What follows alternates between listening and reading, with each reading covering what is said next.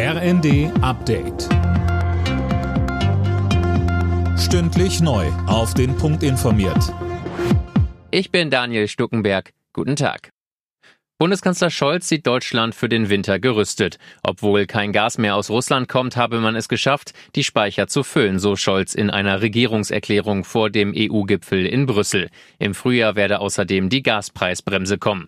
Für CDU-Chef Merz ist das zu wenig. Winterreifen muss man im Oktober aufziehen und nicht erst im Frühjahr.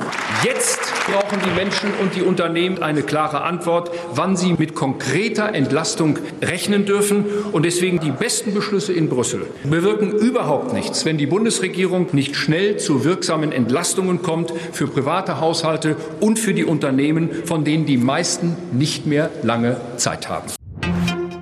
In der Ukraine ist die Stromversorgung ab heute landesweit eingeschränkt. Grund sind die russischen Angriffe auf Elektrizitätswerke. In jedem Gebiet der Ukraine wird gestaffelt für jeweils bis zu vier Stunden der Strom abgeschaltet. Die Einwohner wurden aufgerufen, Taschenlampen und Batterien bereitzuhalten. Mit der Maßnahme soll verhindert werden, dass das ukrainische Stromnetz zusammenbricht. Die Ministerpräsidenten treffen sich heute in Hannover zu ihrer Herbstkonferenz. Hauptthema sind die Energiekrise und weitere Entlastungen für die Bürger.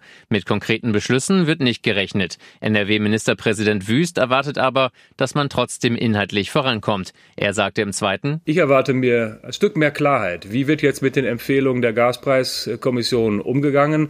Was ist die Erwartung des Finanzministers an die Steuerschätzung? Die kommt in einer Woche. Ich bin sicher, er weiß schon ein bisschen mehr und das ist für uns auch ein wichtiger Fingerzeig für die Gespräche, die dann möglichst zügig, so haben wir es verabredet, danach weiter stattfinden, dann wieder mit der gesamten Bundesregierung.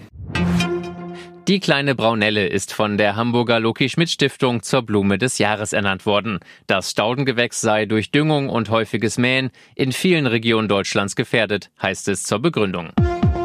Alle Nachrichten auf rnd.de